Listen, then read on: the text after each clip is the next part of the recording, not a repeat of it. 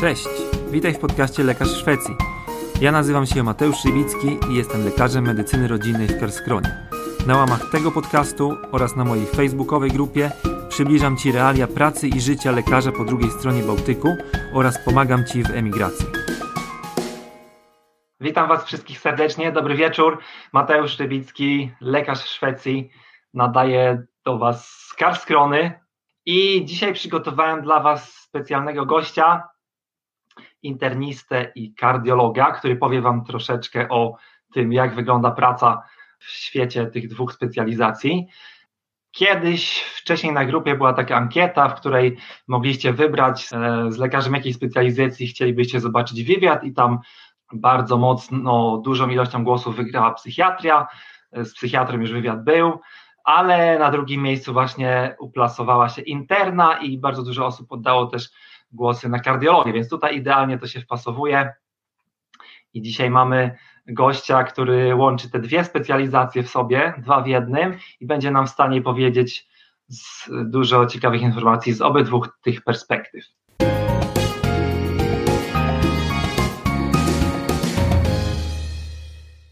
Bardzo, witamy Cię serdecznie. Przedstaw się, powiedz kilka słów o sobie. Cześć Mateusz, dzięki za zaproszenie do dzisiejszego odcinka. Ja nazywam się Bartek Lubański. Jestem internistą i kardiologiem. Kończyłem studia w Polsce, w Krakowie, staż w Krakowie. Gdzieś szybko na stażu zdaliśmy sobie sprawę z moją e, ówczesną dziewczyną, obecnie żoną, że, że chyba się jednak nie odnajdujemy do końca i zaczęliśmy myśleć o wyjeździe. Ja przewidałem się na początek przez Niemcy parę miesięcy, ale gdzieś ta Szwecja siedziała od dawna Miałem koleżankę bardzo dobrą w grupie, która zrobiła dobrą reklamę. Gdzieś z czasów Medeny jeszcze ta Szwecja miała dobrą reputację w Polsce dla lekarzy i w 2009 roku przyjechaliśmy najpierw y, do Sundsvallu i tam pracowaliśmy do 2015, a od 2015 jesteśmy w Jewle. Jewle, nazwa, która może nie, niewielu coś mówi, tak z założenia, tak geograficznie jest to 200 kilometrów y, na północ od Sztokholmu. Dwie godziny jazdy z kawałkiem autem, jeśli się jedzie pociągiem, to jeszcze, jeszcze szybciej. I tam y, pracujemy właśnie, y, pracujemy w szpitalu wojewódzkim. Na kardiologii jesteśmy oboje internistami i kardiologami. Ja od pół roku mniej więcej pełnię funkcję ordynatora, szefa lekarzy i no, to tak pokrótce o mnie. Oprócz tego jesteśmy rodziną z trójką dzieci i łączymy życie zawodowe z prywatnym. No właśnie. Ciekawe, że oprócz tego, że właśnie jesteś zarówno internistą, jak i kardiologiem, to jeszcze, tak jak powiedziałeś, od niedawna piastujesz też stanowisko, można powiedzieć, na polski odpowiednik ordynatora, właśnie na klinice kardiologii w Jewle. I tutaj e, zachęcamy do oglądania wywiadu aż do samego końca, bo na końcu właśnie Bartek opowie nam tutaj o tym, że właśnie jego klinika szuka na chwilę obecną kardiologa, specjalisty kardiologa. Ewentualnie są też zainteresowani zatrudnieniem internisty, który chciałby E, zrobić specjalizację z kardiologii. Także tutaj pozostawimy jeszcze taki trochę niedosyt. Zajmiemy się teraz e, szczegółami tego wszystkiego, jak wygląda praca właśnie internisty i kardiologa w Szwecji i na koniec powiemy dokładnie w szczegółach o właśnie tej ofercie. Dobra.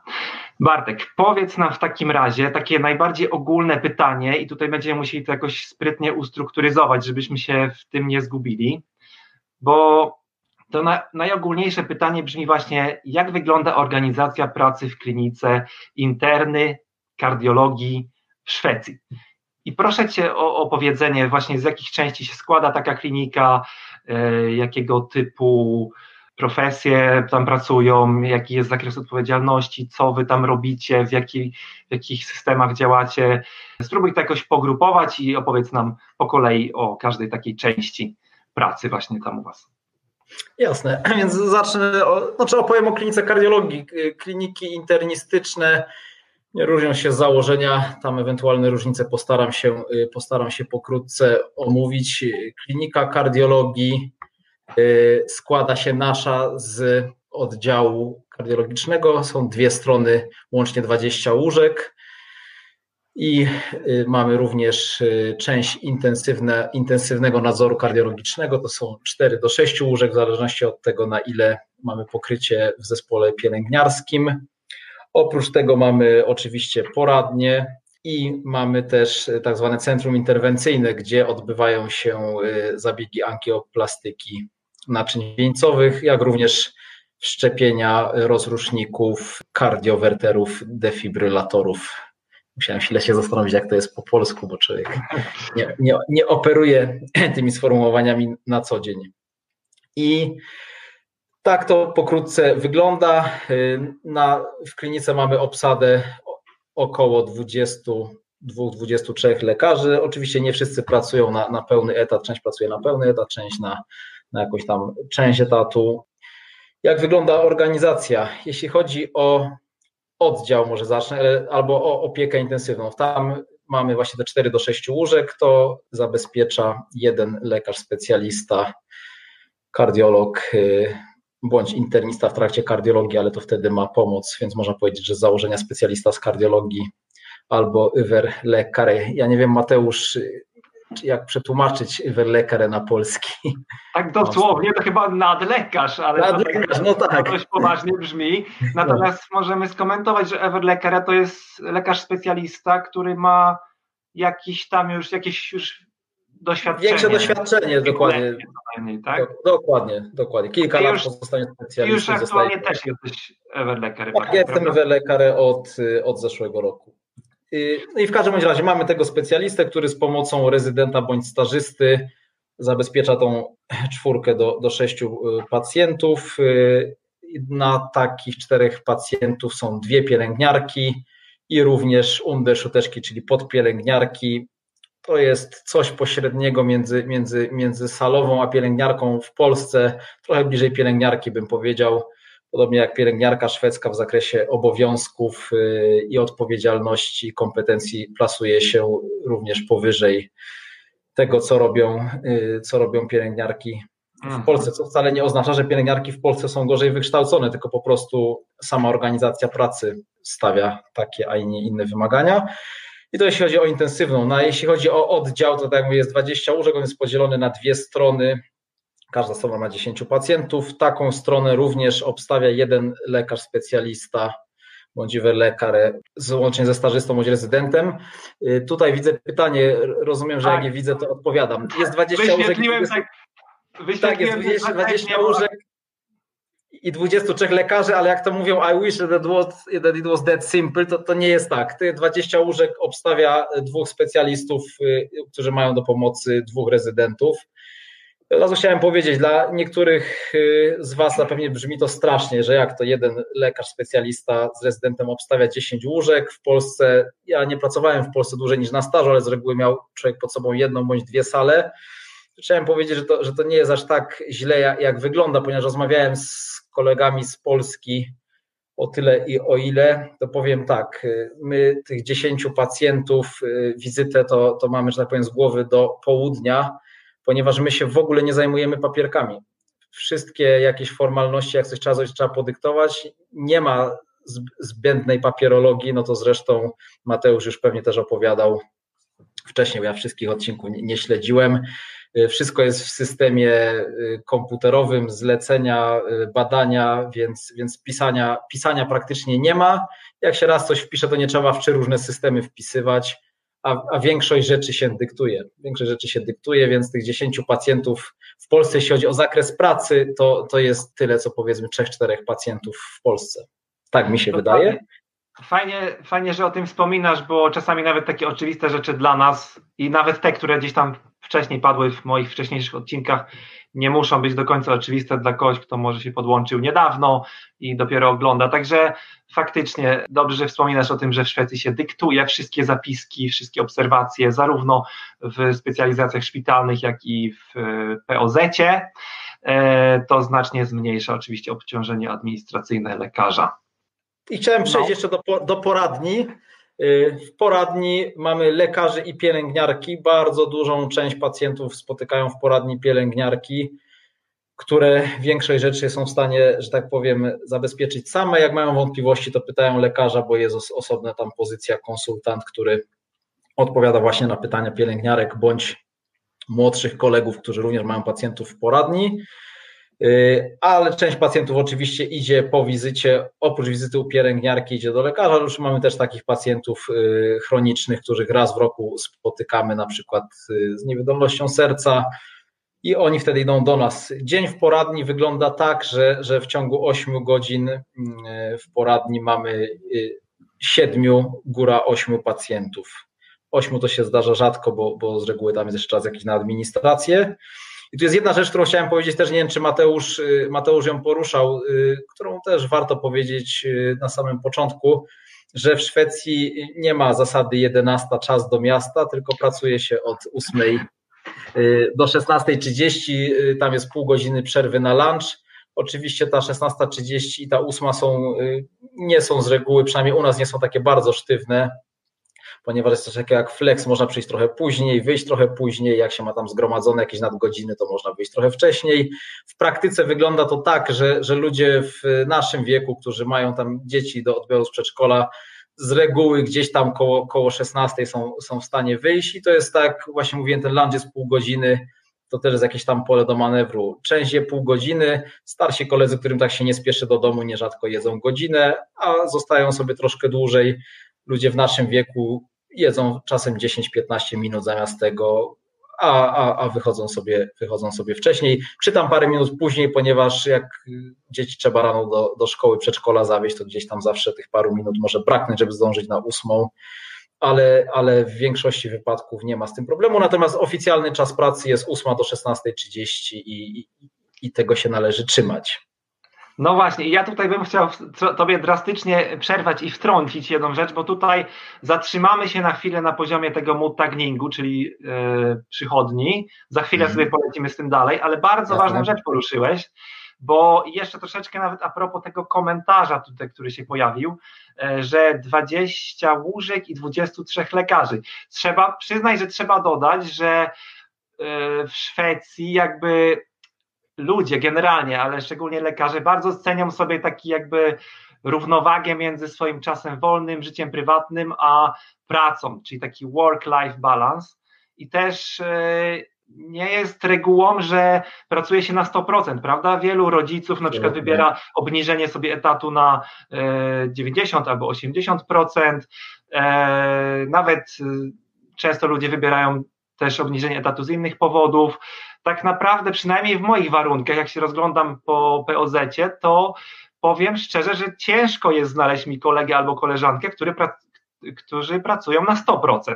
Nie wiem, czy masz podobne spostrzeżenia. I tutaj e, właśnie może też trochę się jakby może to być odpowiedzią na to pytanie, 20 łóżek, 23 lekarzy, ale to też nie jest tak, że to jest 23 lekarzy na pełnym etacie, prawda? i codziennie w pracy i, i, i tylko na oddziale, prawda? Dokładnie. I jeszcze druga sprawa, o co teraz zahaczyłeś też, że pracuje się do 16, ale porównując to do Polski, jakby lekarz, który pracuje na tym jednym etacie albo często niepełnym etacie, on jest na tyle zadowolony ze swojego życia, ze swoich warunków pracy, ze, z jakby ze swojej sytuacji czysto takiej zawodowej, że on jakby nie poszukuje pracy na drugim etacie, nie poszukuje pracy w dodatkowej przychodni, on się jakby zamyka na tych 80, 90, maksymalnie 100% etatu. Oczywiście tam dochodzą pewnie jakieś dyżury, ale jakby to sobie pewnie skumulować, to nawet z dyżurami często nie przekracza to pewnie tych 100%, czyli 40 godzin w tygodniu. Tak zaryzykuję. Potwierdzasz? Więc y, tak, oczywiście, więc jeśli chodzi u nas, to u nas sytuacja jest może troszeczkę inna. U nas mamy średnią wieku, wiesz, gdzieś tam około 50, więc to są ludzie, którzy jeszcze, jeszcze im się chce, a już mają z reguły na tyle duże dzieci, że im się nie musi tak spieszyć do domu. Mamy sporą grupę obcokrajowców i tutaj oni pracują 100%, i również dyżurują. Jak jesteśmy już przy dyżurach, to sobie pozwolę też y, poruszyć kwestię, jak wygląda dyżurowanie u nas. Y, to mówię na kardiologii. Jeśli jesteś kardiologiem, to już nie dyżurujesz na izbie przyjęć, na samym początku kariery jeszcze, ale gdzieś tak po pierwszym roku kardiologii już schodzisz z tej izby przyjęć i jesteś tak zwanym backshurem, czyli siedzisz w domu, odpowiadasz na pytania. Jeśli jest ciężki pacjent, z którym rezydent, który siedzi na akiucie bądź obstawia szpital, sobie nie radzi, to masz 30 minut na dojechanie, ale to nie jest tak, że w każdym tygodniu się zdarza komuś dojechać. Rzadko, rzadko jest potrzeba przyjechania. No i do czego zmierzam? Kiedy są te dyżury właśnie, to y, część dyżuru odbiera się, że tak powiem, jak zapłata za dyżur jest częściowo w formie finansowej, natomiast w dużej części jest w formie wolnego. I to tutaj Mateusz pewnie widzę, że już też chce coś y, powiedzieć. No, dokładnie. I znowu wchodzę ci trochę w słowo, ale no, właśnie ważne jest, żeby, żeby to podkreślić, że tutaj nie, jakby nie ma takiej pogoni za tym, żeby e, jak największe też ilości godzin dyżurowych generować. Ta podstawowa pensja na etacie jest zazwyczaj na tyle satysfakcjonująca, że nawet powiedziałbym, że mało kto ma motywację, żeby aktywnie poszukiwać dodatkowych dyżurów czy dodatkowych e, jakichś tam e, zajęć czy miejsc pracy. I, a poza tym, jeżeli e, ktoś pracuje na przykład na e, jakąś troszeczkę obniżoną część etatu, to czasami się chyba też zdarza, że na przykład któryś dzień w tygodniu też wcześniej kończy, tak? Albo ma możliwość jakiegoś tam wybrania tych godzin e, tak, czy dyżurowych. Dokładnie, dokładnie. żeby nie obniżać pensji, to biorą godziny dyżurów. I właśnie tu wracając do tego, że koledzy pracują na 100%, y, no właśnie są koledzy, jest spora grupa kolegów z zagranicy, którzy jak są, to pracują intensywnie, biorą sporo tych dyżurów, a potem biorą wolne i jadą, i jadą do, do, do swojego kraju. Zresztą to, co Mateusz mówi, nie ma parcia, nie ma parcia na, na to, na to właśnie na to, żeby jakaś dodatkowa praca, pensja, pensja wystarcza w zupełności. Z biegiem czasu w ogóle wszyscy raczej chcą brać wolnym. Ja pamiętam, tak właśnie rozmawialiśmy z Mateuszem wczoraj, trochę przed tym naszym dzisiejszym spotkaniem, jak miałem lat 30 i dyżurowałem dużo, bo, bo chciałem, no to, to wtedy brałem więcej, więcej w pieniądzach tak zwanych, a teraz y, każdy dyżur, który idę, to biorę tylko, tylko w wolnych godzinach, które mi się tam zbierają na koncie i które sobie mogę wykorzystać jako dodatkowy y, czas wolny. Tak, ja robię dokładnie tak samo. Ja nawet sobie tak y, wynegocjowałem z szefem, bo z takim, powiedzmy, że takim standardem jest otrzymywanie 70% e, tych wyrobionych godzin dyżurowych w wolnym, a 30% e, w gotówce. Poza tym, jeżeli to jest weekendowy dyżur, to tam jest chyba liczone razy dwa ta ilość godzin. Tak prawda? jest i noc, no, nocne, nocne od po 21 weekendowe są liczone razy dwa. Tak, więc jakby ta taryfa taka, że jeżeli zrobimy na przykład nie 12 godzin e, dyżuru w weekend, czy no to wtedy możemy sobie przeliczyć, że to jest 24 godziny yy, i 70% z tego, to nie wiem ile tam wyjdzie, powiedzmy 19 czy 20, yy, do wyciągnięcia w jakimś innym momencie jako yy, urlop albo jako kilka dni wolnych po prostu takich dla swojego czasu prywatnego. Zanim jeszcze pójdziemy dalej, to ja chciałem tylko powiedzieć, że cały czas jest możliwość y, zadawania pytań naszemu gościowi, Bartkowi. Korzystajcie z tego, że, że mamy tutaj y, takie kompetencje na miejscu, że mamy zarówno internistę, jak i kardiologa przed sobą. Jak na razie pojawiło się kilka pojedynczych pytań, które zaraz też y, stopniowo wyświetlę, ale zapraszam serdecznie do pisania. Ja tutaj cały czas widzę na bocznym panelu, więc będę po kolei wszystkie wyświetlał i powtórzę jeszcze raz, że e, proszę, żeby te pytania zadawać w komentarzu pod wywiadem na fanpage'u, bo być może z innych źródeł te pytania nie spływają, być może dlatego jest ich tak e, na razie dość mało. Okay, Bartek, na czym skończyliśmy?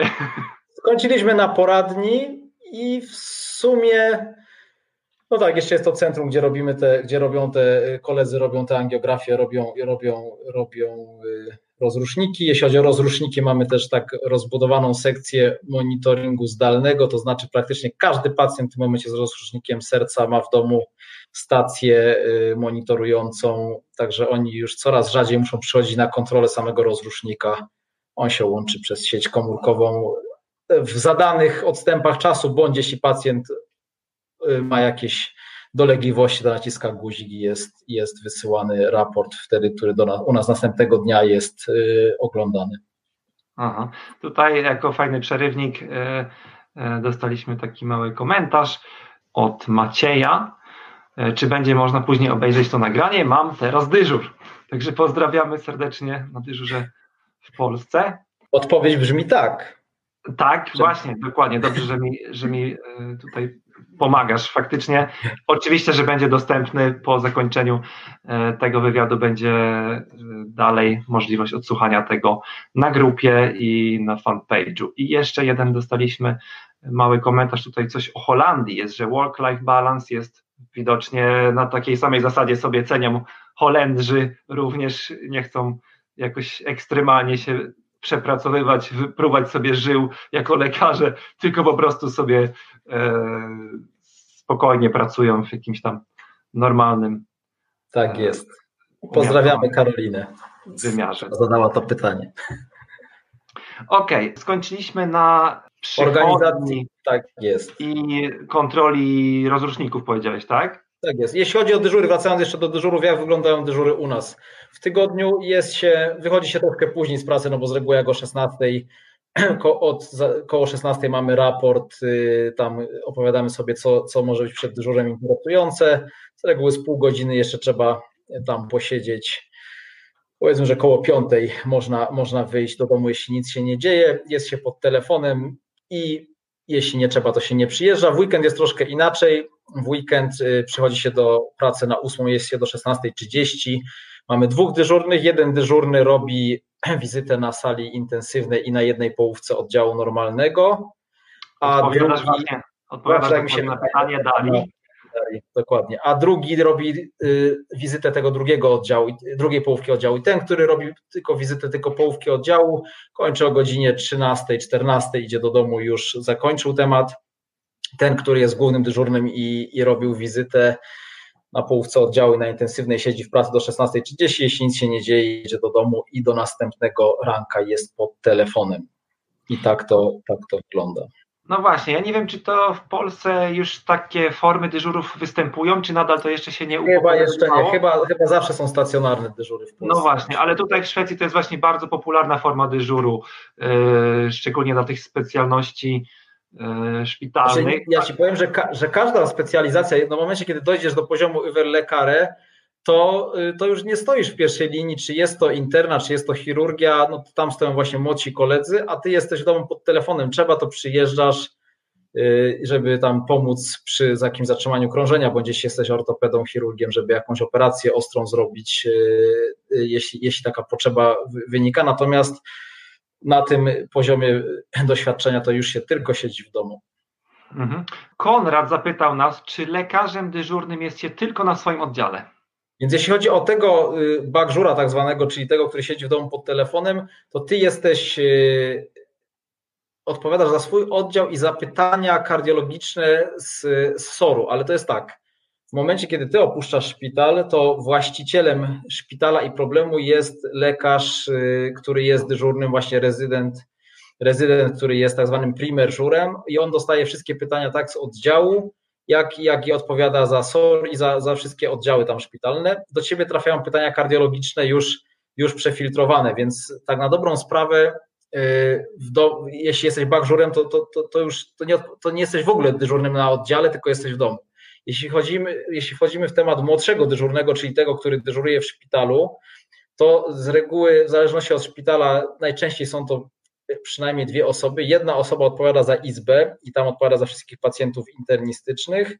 Druga osoba odpowiada za wszystkie oddziały internistyczne w szpitalu i konsultacje i konsultacje z innych oddziałów. I to w praktyce i w miarę możliwości pomaga też na izbie. W praktyce brzmi to źle, ale, ale bywa różnie. Są noce lepsze, są noce gorsze. Na pewno nie jest tak na tym poziomie wcześniejszym, zanim się jeszcze zrobi specjalizację czyli w trakcie specjalizacji bądź na początku, że, że, że, że pośpiesz na dyżurach. Tak, nie ma, bo ja z tego co wiem, nie, na niektórych oddziałach w Polsce być może, ja nie chcę mówić, że tak jest, ale że być może czasem zdarzają się takie dyżury, że, że można pospać i, i rzadko coś się dzieje.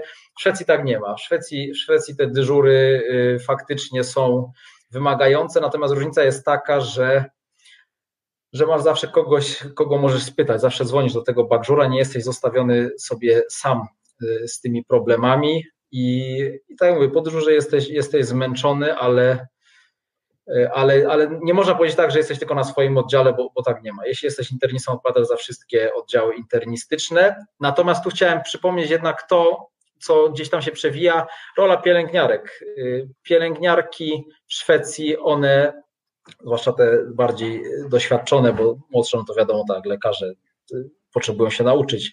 Pielęgniarki rozwiązują bardzo dużo problemów w nocy same. Nie, nie, nie, dzwonią, nie dzwonią z każdym tym, że trzeba tam paracetamol komuś dać, tylko mają sporą listę leków, które mogą dać, że tak powiem, na zlecenie ogólne, że nie muszą się dzwonić, nawet pytać. Mogą nawet morfinę podawać, jeśli, jeśli jest taka potrzeba. Także, także dzwonią oczywiście, ale ale, ale dzwonią y, nie tak, nie tak często zawsze, nie, nie z każdą ten. Jeśli oczywiście mogą być ciężcy pacjenci, wtedy trzeba się pogimnastykować, ale to znowu tak, jak jest bardzo dużo pracy i, i człowiek, że tak powiem, zaczyna zauważyć, że nie nadąża, to wtedy dzwoni się po bagżura i bagżur przyjeżdża i pomaga. No właśnie, fajnie, że tutaj nawiązałeś do tych pielęgniarek i tak jak się zatrzyma, tu omówiliśmy sobie bardzo fajnie już y, dyżury ze wszystkich stron, E, a pamiętam, że zatrzymaliśmy się na przychodni i właśnie tej części kontroli e, rozruszników i tak dalej. I tutaj nawiążmy jeszcze do tych pielęgniarek. Jak szerokie kompetencje, między innymi na przykład pod tym względem oddziału, pod względem przychodni, do jakich granic posuwają się pielęgniarki, jakby tak w cudzysłowie, e, jak, jak daleko mogą sięgać ich kompetencje, na przykład na oddziale kardiologii u Was e, albo ogólnie na internie, e, bo z tego, co tak sobie porównujemy do polskich realiów, to albo nawet do innych krajów, to pielęgniarki w Szwecji mają bardzo szerokie kompetencje pod wieloma różnymi względami. Tak jest. Jeśli chodzi, ja pozwolę sobie jeszcze wrócić na przykład do poradni. W poradni Poradni kontrolują pacjentów po zawałach, tam ustawiają im leczenie. Jeśli trzeba poprawić leczenie nadciśnienia, to z reguły, z reguły robią to same. Czasem się zapytają, ale, ale nierzadko same podnoszą dawkowanie leku. Jeśli chodzi o rozruszniki, to takie zwykłe rozruszniki, nie mówię o tych bardziej skomplikowanych ICD czy, czy, czy tych, y, no teraz już mi wypadło oczywiście polskie słowo, Y, czy CRT, ale zwykłe rozruszniki, y, zwykłe rozruszniki to u nas kontrolują od strony technicznej tylko i wyłącznie pielęgniarki. Do lekarzy idą tylko ze skomplikowanymi problemami. Na oddziale, na oddziale one, że tak powiem, mają największą styczność, styczność z pacjentami. Lekarz ma stosunkowo małą styczność z pacjentem, to znaczy tylko jak się idzie z wizytą większość się czyta w komputerze i właśnie jest dialog lekarz, komputer, pielęgniarka, jak, jak siedzimy razem i bazujemy na tym, co one w dużej mierze na tym, co one nam powiedzą. O tym oczywiście się potem idzie, ale, ale one, one na dużo rzeczy, że tak powiem, zwracają uwagę, czy, czy uwypuklają. Oczywiście nie zwalnia to człowieka z myślenia i z odpowiedzialności. I, I jakby ostatecznie le, leży to u lekarza, więc można powiedzieć, że na oddziale ich rola jest trochę mniejsza niż w poradni, ale w poradni po prostu prowadzą pacjentów i, i pytają tylko o te rzeczy, które potrzebują zapytać, natomiast, natomiast mają możliwość prowadzenia leczenia, kontynuacji, modyfikacji. Nie wypisują recept. Recepty wypisują lekarze, ale, ale często jest tak, że nam mówią, że jest potrzebna taka recepta, bo coś tam chciały zmienić leczenie i że, żeby właśnie Mhm. No właśnie, bo ty się już znajdujesz w troszeczkę bardziej wyspecjalizowanej działce. Interna kardiologia to już wiadomo, to już nie są jakieś tam leki bez recepty. Natomiast ja mogę dodać od siebie, że w POZ to jest pewna lista leków e, albo przynajmniej jakichś takich preparatów powiedzmy dostępnych bez recepty albo takich e, niegroźnych na receptę, które pielęgniarki też mogą e, zalecić albo wystawić jakąś taką podstawową receptę. Natomiast ciężko, żeby to w jakiejś tam kardiologii funkcjonowało, no bo to są już jednak zawsze leki. No są z reguły cięższe leki, gdzieś tam trzeba mieć nad tym jakąś kontrolę. Dokładnie, ale mogą robić jakby takie e, kontrole pacjentów, gdzie po zaordynowaniu przez lekarza na przykład e, wprowadzenie jakichś leków na e, przewlekłą niewydolność serca, one podwyższają te dawki według jakiegoś tak, tam... Jak najbardziej, one sprawdzają, tak? czy tam, tak jest, sprawdzają, czy, czy nerki się mają dobrze po podniesieniu tam na przykład y, inhibitorów y, reniny, angiotensyny y, i, i, i po prostu podnoszą leczenie. Ja, ja tylko w momencie, kiedy kieruję pacjenta, żeby przyszedł pielęgniarki, piszę tam, że proszę o, o zwiększanie dawkowania w tym rytmie, który tam jest akceptowalny, tak żeby oczywiście za szybko tego nie podnosi, ale one to świetnie wiedzą, jak mają podnieść dawkę, aż nie dojdą do maksymalnej tolerowanej bądź y, dawki zalecanej. Także zdecydowanie tak. Mhm. Okej, okay, tutaj mamy kolejne pytanie od Cezarego. Co z diagnostyką nieinwazyjną? Czy zajmuje się tym każdy lekarz? I teraz rozumiem, że jeśli chodzi o diagnostykę nieinwazyjną, ma na myśli echo serca, yy, holtery i tak dalej. Jeśli, jest inaczej, to, to proszę, żeby, żeby się odniósł w komentarzu, ale jeśli chodzi o to, to w Szwecji jest osobny dział medycyny, który się nazywa fizjologia kliniczna, klinisk fizjologii i oni zajmują się właśnie yy, echami serca, holterami, yy, próbami wysiłkowymi. Natomiast każdy kardiolog, żeby zostać kardiologiem, musi tam przejść swój staż rotacyjny i musi umieć to robić.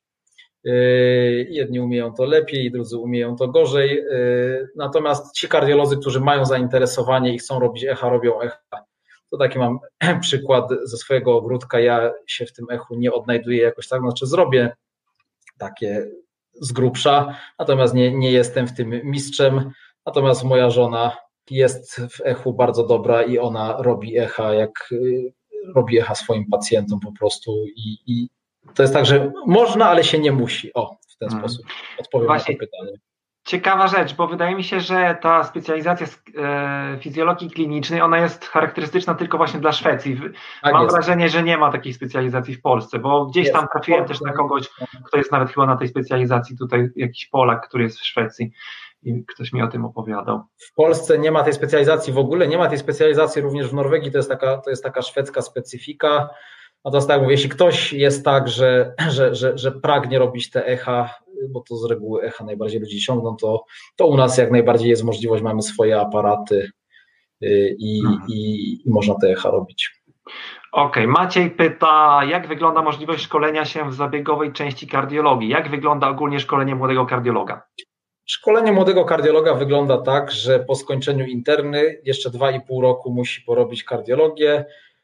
Ten czas obejmuje pół roku właśnie na fizjologii klinicznej, pół roku stażu w szpitalu uniwersyteckim, bo pewne rzeczy w szpitalu uniwersyteckim wiadomo są, których u nas, y, których u nas nie ma. Nie, nie jest ich dużo, są to głównie ablacje przezskórne y, arytmii i kardiochirurgia, co zawsze warto do, zobaczyć, więc, więc to jest y, ten okres, to jest pół roku i pozostałe półtora roku to są właśnie, y, jest się na oddziale i na tej intensywnej, gdzie się zajmuje pacjentami.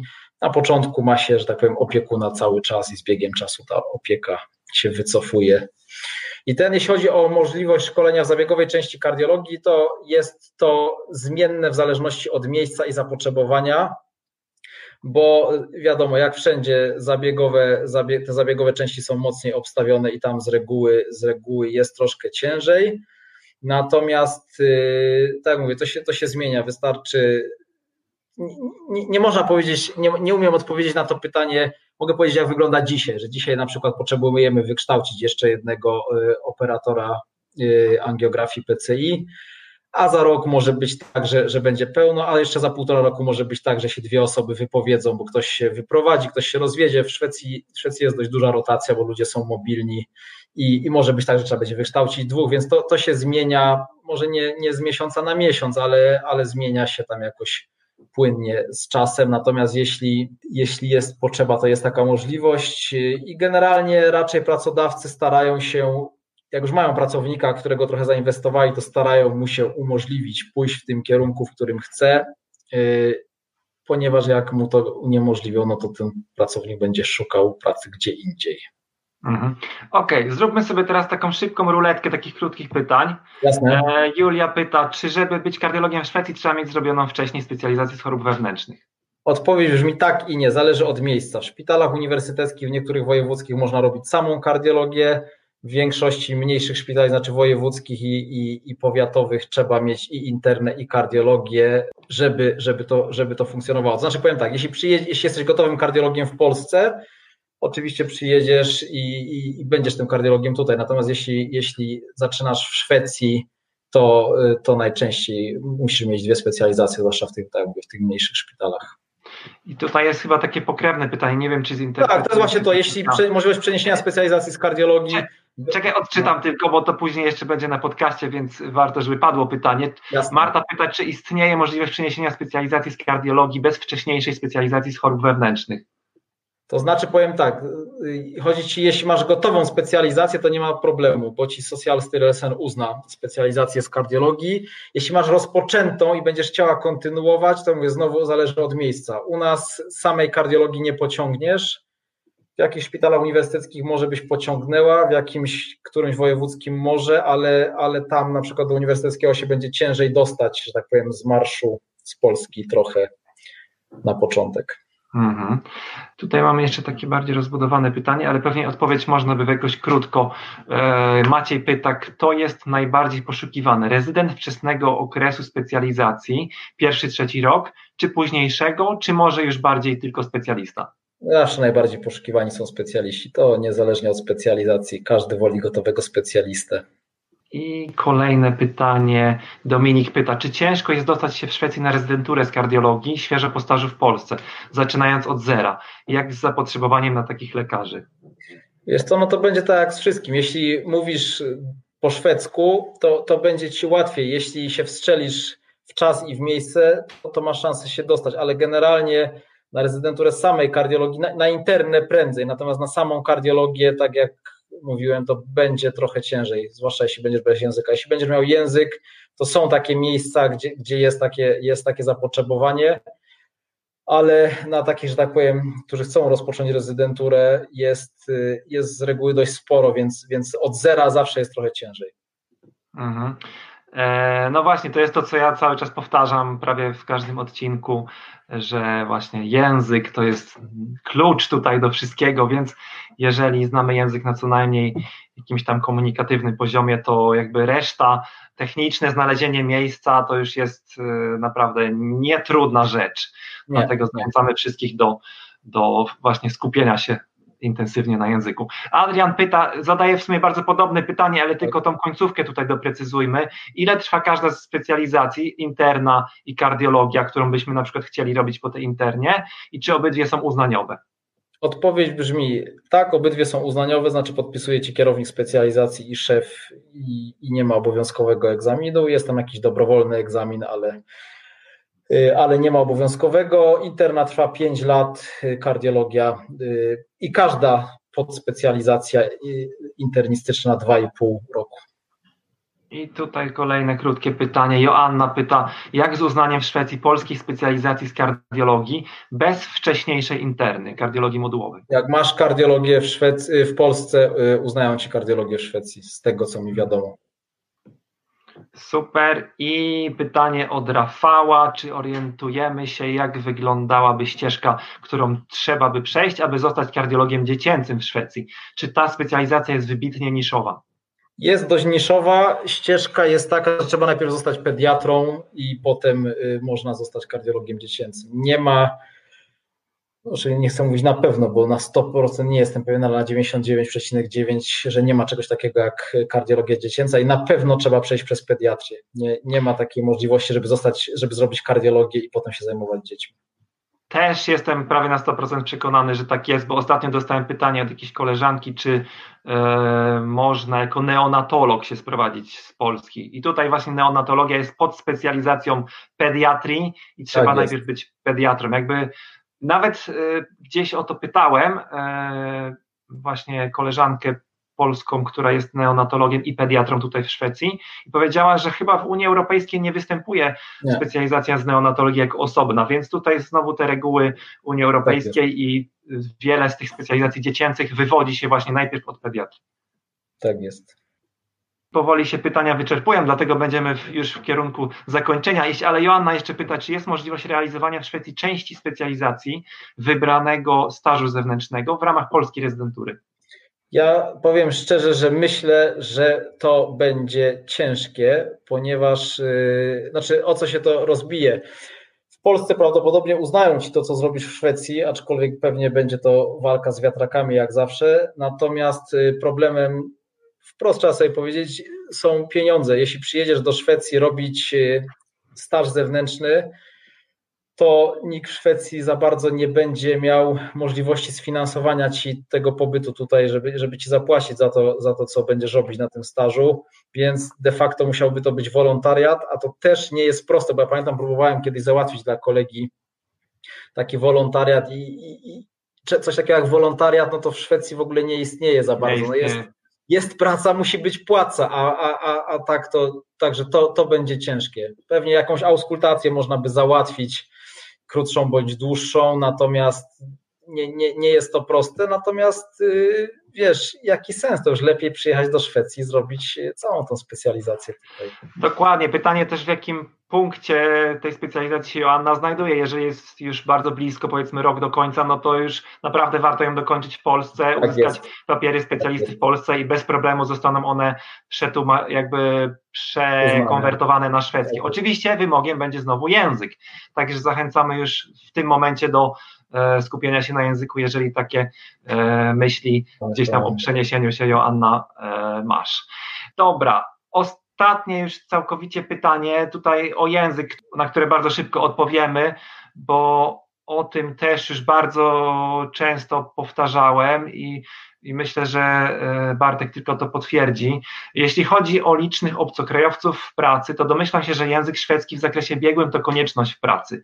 Angielski jest popularny w Szwecji, ale chyba nie aż tak, żeby poradzić sobie w pracy bez dobrej znajomości szwedzkiego. Pyta właśnie znowu Joanna, więc tutaj fajne odniesienie do tego, co przed chwilą powiedziałem o języku. E, Powiesz coś, Bartek, o tym? Jasne, odpowiedź jest prosta. Y, y, język biegu jest potrzebny z dwóch przyczyn. Po pierwsze, w obecnej sytuacji nie dostanie się prawa wykonywania zawodu, bo teraz jest wymóg języka. Po drugie, angielski, jasne, przyda się na początku, żeby się podpierać nim, natomiast y, bez języka się nie pociągnie. Natomiast jeśli się ma język już jakieś mocne podstawy z Polski, to tutaj na miejscu z reguły człowiek się go uczy dość szybko, więc więc, więc to nie jest problem. Natomiast na pewno no bez, języka, bez języka się nie uciągnie i, i tam właśnie słyszałem takie pytania, jak już pracowaliśmy tu w Szwecji, no to jak wy tam gadacie w tej Szwecji po angielsku, na po angielsku? No po angielsku sobie pomagamy, jak nam ten braknie już wszystkiego. Pomagaliśmy wtedy, natomiast rozmawia się, rozmawia się po szwedzku. Dokładnie. Dobra, e, chyba wyczerpaliśmy wszystkie pytania, które tutaj padły jesteśmy mniej więcej na 47 minucie, także e, musimy i tak pozostawić jakiś nawet pewien niedosyt. Oglądało nas tak średnio około 50, 60, nawet troszeczkę ponad 60 osób. E, także też bardzo fajna publiczność. I teraz e, obiecane to, co na koniec, o czym wspominałem. Bartek, powiedz nam, jak to jest właśnie z tym zapotrzebowaniem u Was na klinice na kardiologa lub internistę, który chciałby zostać kardiologiem. Jasne, więc u nas wygląda to tak. W tym momencie mamy dobrą obsadę lekarską, nie mamy problemów odpukać, z którymi wiele miejsc w Szwecji się boryka, natomiast y, patrzymy parę lat do przodu, gdzieś tam majaczą nam na horyzoncie jakieś emerytury kolegów i zawsze lepiej powitać y, ten moment mając y, nową krew. Szukamy w tym momencie kardiologa, bądź internisty, który chciałby się specjalizować w kardiologii. Tak już Mateusz wcześniej powiedział, y, ważne jest, żeby jakieś tam te podstawy języka chociaż były, bo od zera to całkiem ciężko jest wystartować. Y, jeśli jest jakieś małżeństwo kardiologów bądź przyszłych kardiologów, to, to też, y, też, też zachęcamy. Tym bardziej. Tak, Dokładnie, tym bardziej, y, bądź jeśli ktoś ma y, małżonka innej specjalizacji, to zawsze y, możemy chętnie popytać w szpitalu. Tak mówię, zachęcam, jeśli ktoś ma jakieś pytania dodatkowe, proszę się, odzywajcie się do mnie. Nasz pracodawca jest naprawdę w porządku jak ktoś chce, mimo że nie jesteśmy szpitalem uniwersyteckim, jak ktoś ma jakieś na przykład ciągoty, że chciałby, y, chciałby pracować, a równocześnie robić jakiś research, jakiś doktorat y, po drodze, to też y, jest dość mocne wsparcie w tym temacie i jest to, jest to tam fajnie zorganizowane. I tak jak już wcześniej tam się gdzieś to przewijało, no Szwecja jest dobrym krajem dla, dla rodzin. Da się pogodzić pracę dzieci w szkole, w przedszkolu y, jest naprawdę ok. To, to zawsze jest czynne i, i można sobie poradzić, pracować, nie mając babci i dziadka na miejscu. Mówię to mhm. z własnego doświadczenia. No właśnie, jeszcze a propos tego języka, bo e, tak jak powiedzieliśmy, że oczywiście idealną sytuacją by, byłoby, gdyby, gdyby udało Wam się znaleźć kogoś, kto zna e, szwedzki e, już mniej lub bardziej biegle, ale oczywiście e, no. Nie, nie, no to jasne, jestem, jestem, jestem realistą. Jeśli znajdzie się ktoś, że tak powiem, fajny, który dobrze rokuje, to z tym językiem jak najbardziej jestem w stanie też pomóc. Tylko chodzi mi o to, że że startuje od samego zera, to startuje się trochę ciężko. Dobrze jest myśleć, że jakąś tam odrobinę liźniętą, zwłaszcza, że, że jak ktoś myśli poważnie o, o wyjeździe, no to z reguły gdzieś tam już lizną, ale nie ukrywam, jeśli, jeśli, jeśli zgłosi się do mnie osoba bądź dwie osoby, które są po prostu super i, i, i spełniają wszystkie inne kryteria, to i z językiem sobie poradzi. A, i chciałem jeszcze powiedzieć, co jest ważne, przepraszam, że tak ci wtrącę, to, co odbywa się wszelkie szkolenia y, w czasie specjalizacji, wszystkie kursy, to być może się już gdzieś tam też pojawiało, Mateusz, w Twoich wcześniejszych odcinkach. W Polsce, z tego co wiem, to koledzy muszą finansować sobie to często sami i brać y, urlop po to, żeby pojechać na jakiś kurs. W Szwecji oczywiście tak nie ma. Wszystkie kursy, które są obowiązkowe i te, które nie są obowiązkowe, ale które są coś wnoszące, finansuje pracodawca, łącznie oczywiście z podróżą i z zakwaterowaniem, i to idzie, to jest czas pracy. Dokładnie, oczywiście, tak jak mówisz, tym czasem, który się spędza na tym kursie, to nie jest coś takiego, że trzeba wziąć urlop, tylko to jest normalnie w, w czasie pracy. Powiesz nam coś jeszcze, Bartek, na temat mniej więcej widełek, e, pensji takiego Oczywiście, specjalisty, kardiologa tak albo jest. internisty? Oczywiście, właśnie rozmawiałem w tym, rozmawiałem ostatnio z naszym działem HR nie dalej niż dzisiaj. Jeśli mamy kogoś, kto przyjeżdża z zagranicy, no w naszym przypadku mówimy o Polsce, ma papiery z Polski, specjalisty z chorób wewnętrznych, i czeka na papiery, ze, bo to trzeba złożyć do Social. W tym momencie, kiedy mamy dobre papiery z Polski i tylko czekamy na uznanie przez Social które trwa parę miesięcy, to pensja wejściowa jest 42 tysiące koron. Natomiast później już przeskakując trochę dalej, w momencie, kiedy jest się zatrudnionym jako specjalista, ponieważ jak jest się kardiologiem bądź internistą, który robi kardiologię, mając już jedną specjalizację, to jesteś już zatrudniony na pensji specjalisty to pensja wejściowa w tym momencie jest 61 tysięcy, jeśli mnie pamięć nie myli. I potem, jak zrobisz drugą specjalizację, to dostajesz z marszu dodatek 3000. Y, I później za kolejne jakieś 2-3 lata, kiedy zostajesz Iverle Carré, y, to dostajesz się kolejne 5000 do ostatniej pensji, ponieważ należy powiedzieć jeszcze, że w Szwecji pensje są waloryzowane co roku o 1,5 o 2%, więc jeśli zaczynasz z pensją specjalisty 61 załóżmy, za 2,5 roku zrobiłeś drugą specjalizację, dostajesz 3000, ale w międzyczasie już z 2000 zdążyłeś dostać e, podwyżki i tak dalej, i tak dalej. No, pensja specjalisty to jest, tak jak mówię, 60, 62 tysiące, Iverlekare y, to jest 70 tysięcy i, i, i, powyżej 70 troszkę. Mhm. I to były kwoty brutto. To, tak jest, z tego sobie trzeba powiedzieć, że z 70 tysięcy koron, czy z 60 tysięcy koron dostajesz na rękę 35 tysięcy około, plus minus, a z 70 tysięcy plus minus 40. Super Bartek, to w takim razie, jeżeli ktoś by był tym zainteresowany, to jak się może z Tobą skontaktować? Możecie do mnie pisać, gdzieś tam jestem podlinkowany na Messengerze. Oprócz tego Mateusz obiecał wrzucić mój adres mailowy, yy, na który też Was zachęcam. I tak jak mówię, śmiało pytajcie.